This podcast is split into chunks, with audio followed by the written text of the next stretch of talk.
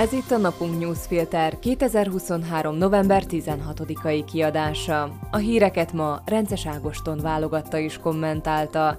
Én Kovács Magdaléna vagyok.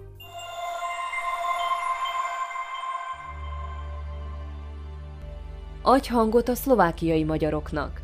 A napunk a független és minőségi újságírás fóruma, amelynek szüksége van olvasói támogatására. Mi eljutatjuk a legfontosabb szlovákiai magyar történeteket az országos nyilvánossághoz is. Kérjük, csatlakozz adományozóinkhoz a napunk.sk per 2024 címen. Köszönjük! Mai témáink Pellegrini jobb kormányfő lenne, mint Fico, de az emberek többsége mégse őt választotta. Pénteken indul a legújabb nemzeti konzultáció. Biden és a diktátor. Az Ipsos felmérése szerint, amit a Digitális Média Közép-Európai Obszervatóriuma nevű szervezet számára készített, az emberek többsége úgy véli, Pellegrini jobb kormányfő lenne, mint Fico. Ezt a PS-nél is így gondolták, amikor felajánlották Pellegrini számára a kormányfői posztot, azonban Pellegrini végül a házelnökséget választotta a Smerrel és az SNS-szel, na meg Ficóval a kormányfői székben. Egy egy az egy elleni harcban Pellegrini bizonyára le is győzte volna Ficót, ahogy az államfőválasztásokon eddig elbukott Ficó Kiszkával szemben, vagy Ficó jelöltje Maros Sefcsovics Zuzana Csaputovával szemben. Sőt, az emberek még Ivan Gasparovicsot is megszavazták Vladimir Mecsiárral szemben 2004-ben. Csak hogy a parlamenti választás nem ilyen, ott csak egy forduló van, és nagyobb a választási lehetőség, mint egy államfőválasztás második fordulójában. És az a helyzet, hogy ebből a merítésből a legtöbben Ficót akarták kormányfőnek. Hiába látnák most az ellenzéki pártok szavazói is, szívesebben Pellegrinit a kormányfői székben. Pellegrini tehát házelnök lett, és valószínű, hogy jövőre elindul az államfői posztért, ahol természetesen nem kell majd Ficóval versenyeznie, hiszen ő lesz Ficó jelöltje. Ficó 2014-ben, amikor alul maradt Kiszkával szemben, bizonyára megtanulta, hogy bármilyen népszerű is, ahhoz túl nagy az elutasítottsága, hogy az egy az egy elleni versenyben győzni tudjon. 2019-ben ezt meg sem próbálta. 2024 azonban az ő éve lesz, ha Pellegrini tényleg elindul és esetleg győzni is tud Iván Korcsokkal szemben, aki a legerősebb versenytársa lesz. A győzelme esetén 2014 után újra összhangba kerül a Ficó vezette kormány és az államfő intézménye, hiszen utóbbit a korábban talán veszélyesnek gondolt, de sikeresen visszaháziasított Smer szakadár Pellegrini vezeti majd. Nincs értelme Ficót Pellegrinivel versenyeztetni, hiszen újra egy csapatban játszanak. Pénteken kezdik Magyarországon postázni a legújabb nemzeti konzultációs íveket. Ez már a 14. alkalom, hogy a magyar kormány megkérdezi az állampolgárokat a szerinte legaktuálisabb kérdésekről. Ezek egyike most a külföldi kampányfinanszírozás lesz, a kormány legújabb veszőparipájának a szuverenitásvédelemnek a részeként. A szuverenitás védelemről kedden nyújtottak volna be törvényjavaslatot a parlamentnek, ami azonban valamilyen oknál fogva elmaradt. Nem világos, hogy a nemzeti konzultáció egyébként senki által nem ellenőrzött és semmiféle jogi kötőerővel nem bíró eredménye ezt a törvénycsomagot hivatott-e kommunikációval megtámogatni. De lesz más is, tulajdonképpen a mostani egy szuperkonzultáció lesz, amiben lesz kérdés migrációról, gyermekvédelmi törvényről, ukrán gabonáról és Ukrajna uniós csatlakozásáról is. A kormány tehát egy egész sor ügyben hivatkozhat majd a konzultáció eredményére.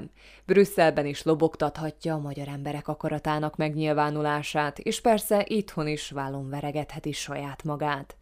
A Nemzeti Konzultációs Ív úgy néz ki, hogy van rajta egy fotó Orbán Viktorról, és van egy bevezető, amiben a miniszterelnök a honfitársát megszólítva elmondja, hogy mennyire fontos az ő véleménye, és itt vannak a kérdések, amikre válaszolva azt ki is nyilváníthatja.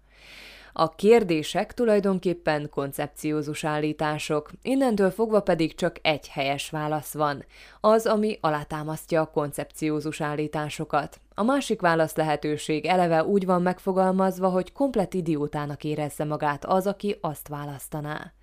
De ez nyilván fel sem merül, hiszen aki nem ért egyet a kormányjal, az már a kérdésben megfogalmazott állítással sem ért egyet. Minden esetre, aki azonosul Orbán Viktor politikájával, annak bizonyára valamiféle megerősítést jelent a helyes választ beixelni a komplet idióta válaszsal szemben. Ez a nemzeti konzultáció is siker lesz, ahogy a többi is az volt, pedig még valószínűleg a szavazótábor is tudja, hogy nincs tétje. Illetve csak annyi tétje van, hogy a saját logikája szerint meggyőző eleme legyen annak a nagyszabású bűvész mutatványnak a díszletében, amit nemzeti együttműködés rendszerének szokás nevezni. Egy év után újra találkozott Joe Biden amerikai és Xi Jinping kínai elnök, és négy órán keresztül tárgyaltak egymással a mindenféle hivatalos ceremóniákon túl. Az mindenképp jó hír, hogy a világ két legnagyobb hatalmának vezetői nem csak szóba állnak egymással, hanem még hosszan tárgyalnak is, majd közös sajtótájékoztatón demonstrálják, hogy az egésznek volt értelme. Ez már csak azért is fontos, mert mostanában állandóan arról hallunk, hogy átalakul a világrend, és ennek az átalakulásnak az egyik katalizátora az USA és Kína vetélkedése. Biden és Xi megegyeztek, hogy ha valami fontos kérdés van napirenden, akkor nemhogy fel fogják hívni egymást, hanem fel is veszik egymásnak a telefont. Nem csak ők fognak beszélgetni, hanem a hadseregeik vezetői is, hogy csökkentsék a feszültséget, amit a hajóik és a repülőgépeik találkozása szokott kiváltani. Együtt szeretnének működni a mesterséges intelligencia fejlesztésében is. Összekötik a két ország kutatócsapatait, mert egyetértenek abban, hogy a mesterséges intelligencia kockázatot jelent, ha összekapcsolódik a hadsereggel vagy az atomtechnológiával és Kína korlátozza az USA-ban kábítószerválságot okozó fentanil exportját. Ez mind előremutató, azonban történt egy kellemetlenség. Az esemény záró sajtótájékoztató végén a CNN újságírója megkérdezte Biden-t, diktátornak mondaná-e szít, mint ahogy azt korábban is megtette. Ez júniusban egy észak-kaliforniai eseményen történt. Anthony Blinken külügyminiszter épp hazajött Kínából és rendkívül sikeresnek ítélte az útját, de a kínai diplomáciában akkora felzúdulást okozott, hogy Biden lediktátorozta szét, hogy Blinken útja végül feleslegesnek bizonyult. Blinken a híradások szerint most is fájdalmasan felsóhajtott, amikor Biden elmondta, hogy hát igen, Xi diktátor olyan értelemben, hogy egy kommunista államot vezet egy olyan kormány élén, ami nagyon különbözik az amerikaitól. Azonban ez talán nem vet majd akkora hullámokat, mint júniusban. Most mindkét vezetőnek érdeke a békülékenység. Az USA-nak azért, hogy a közel-keletre tudjon fókuszálni, Kínának meg a belső gazdasági gondjai miatt. Hírek egy mondatban. Peter Pellegrini korlátozza a sajtó munkáját a parlamentben. Az indoklása szerint ennek az az oka, hogy szerdán Igor Matovics megzavarta az épp élőben nyilatkozni készülő Smeres Ján Masgútot. A sajtó munkatársai ezek után a parlament szűk könyvtárából jelentkezhetnek be élőben egészen addig, amíg Mihály Sipos, Matovics mozgalmának frakcióvezetője nem kezeskedik azért, hogy nem fogják megzavarni más politikusok sajtónyilatkozatait. Igor Matovics kijelentette, hogy lemond a képviselői mandátumáról, ha Pellegrini biztosítja a 13. havi nyugdíj teljes értékű kifizetését még karácsony előtt, és a kormány nem veszi el a szülői nyugdíjat. A PS nem fog bizalmat szavazni a kormánynak. A párt szerint a kormány csak stagnálást kínál, de nincs víziója a jövőre nézve. Becsapta a választóit, és csak a bosszúra van terve, és arra, hogy biztosítja a saját emberei számára a büntetlenséget. V4-es elnöki csúcs találkozó lesz november 22-én Prágában. Petr Pavel cseh elnöknek ez lesz az első V4 találkozója. A török parlament külügyi bizottságában elkezdődött a svéd NATO csatlakozás ratifikálásáról szóló vita, de elnapolták azt is nem világos, mikor folytatódik. A parlament csak a külügyi bizottság jóváhagyása után tárgyalhat a ratifikációról. Törökországon kívül már csak Magyarország nem hagyta jóvá Svédország NATO csatlakozását. A magyar kormány többször is kinyilvánította, hogy ebben nem Magyarország lesz az utolsó.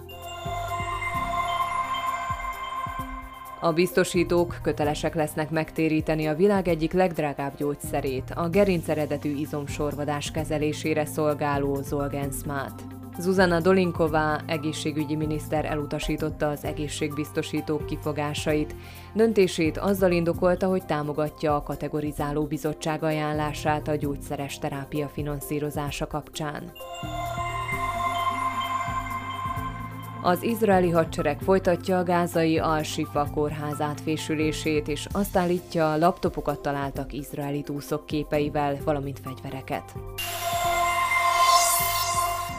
A mai napunk newsfilter híreit válogatta és kommentálta Rences Ágoston. Én Kovács Magdaléna vagyok, a Viszonthallásra hétfőn.